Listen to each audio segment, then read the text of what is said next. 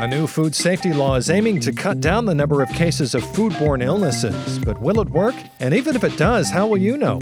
Germs are everywhere, and they're so tiny you could even be eating some right now. From The Onion and Onion Public Radio, this is The Topical. I'm Leslie Price, and I swear to God, if any of you ever make fun of me for having a girl's name ever again, I will come find you and show you who has the little girl's name, you cowards! All right? It was my grandmother's name! Properly washing up has been proven to kill germs that cause foodborne illnesses, which is why a new food safety law from the F D A in effect this week is requiring restaurant workers to take a full bubble bath after they use the restroom. O P R health reporter Jenna Resnick joins us now with more. Hi, Jenna. Hi, Leslie. Thanks. So tell us a little about why this law is taking effect. Well, it's in order to ensure maximum employee cleanliness, first and foremost. As Brenda Schultz of the New York Department of Health explained to me, it's crucial that anyone who works with and handles food pause and take a good thirty to forty-five minutes to soak their body in warm, fragrant water anytime they use the bathroom. And that's exactly what this new law is requiring. Here's Schultz earlier today explaining those changes.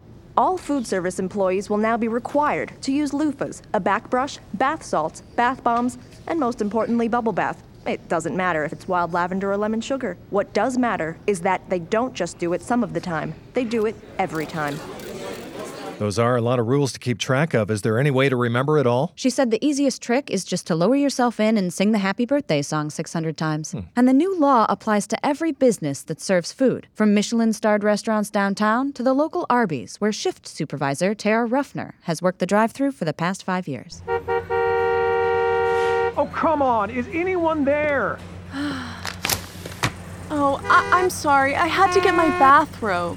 Last year, the Arby's Tara works at received a grade C from the Department of Health. But now, in accordance with the new law, they're taking regular deep cleans in a sunken tub with sixteen massage jets. Well, I hope they're being careful when they're getting out of the tub. Tara told me there have been a few slips and falls, which is exactly why OSHA insists you always use a bath mat and limit yourself to one glass of wine. Makes sense. How's their score with the health department now? Still a C, but only because of the rats. And how has business been impacted? The kitchen has been a bit backed up, but you have to keep in mind, Leslie, these people People are handling your food. Right. You never want to sacrifice hygiene. Exactly. Although wait times for the restrooms have increased as well. Hello? Anyone there? Sorry. Occupied. My son really has to use the bathroom. Ooh, that does sound relaxing. Yes, and customers seem to be appreciating the increased awareness being placed on hygiene. Here's what a few I spoke with had to say. It's bad enough I waited a half an hour to get my tray, and then she dripped all over my fries. Where's my food? I want my fucking food! Well, so far so good then. I still won't be eating at restaurants anytime soon, though. Nobody touches my food but me. All right, Leslie. O P R's Jenna Resnick. Thank you, Jenna.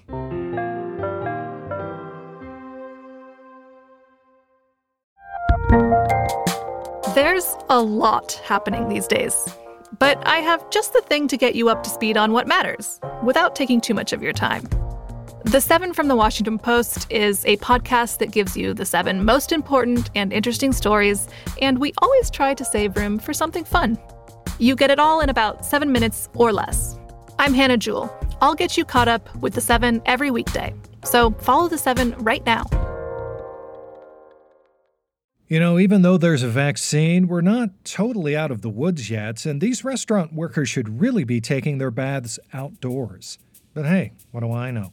Here's what else you need to know today.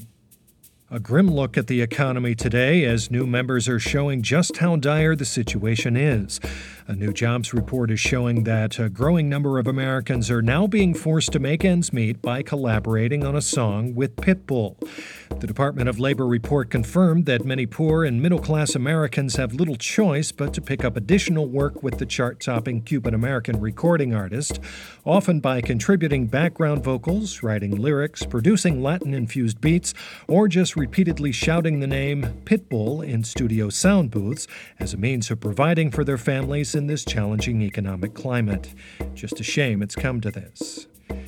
And in an effort to make certain that physicians who perform the procedure are fully qualified to do so, a new state law in Mississippi will now require doctors to climb an eighteen-foot wall before entering any medical facility to perform an abortion. Proponents for the new anti-abortion legislation say it's long overdue, but many in the state say it doesn't go far enough. claiming that the new law is riddled with loopholes that do not prevent doctors from getting a running start or using hand shock to get a better grip when scaling the medical center's walls. And finally, Pornhub is taking even more steps today to show their commitment to user safety, announcing today that it will be deleting all content that it cannot verify is really between a stepson and stepmother. Long overdue, but I applaud their dedication to authenticity nonetheless. And that's The Topical for today. I'm Leslie Price. If you enjoyed today's episode, you can like and subscribe to The Topical wherever you get your podcast. And you can also sign up to become a member of The Topical's Patreon, where for as little as five dollars, you'll have access to all kinds of exclusive news content, including my bulging mail sack. That's right. Each week, I'm answering questions about the news or the show sent in by you, the listener, using the hashtag Leslie's Mail Sack, and you can only hear my quickly thrown together answers on Patreon. And for members of our ten dollars tier, I'll even give you an on-air shout-out where I'll thank you by name, or your number if you're a bot, live during one of our episodes. Our very first shout-out of twenty twenty-one goes out to Gordon Walker and Rambo the Bunny, as well as to a member of our twenty-five dollars tier, Khalil Rahman. Khalil, Gordon, Rambo, I'm so pleased you were all able to find it within yourselves to give back to a corporation so much more fortunate than you. And in twenty twenty-one, may we all find it within ourselves to be as generous as you in the new year. Hint, hint. So go sign up for our Patreon now, and we'll see you tomorrow.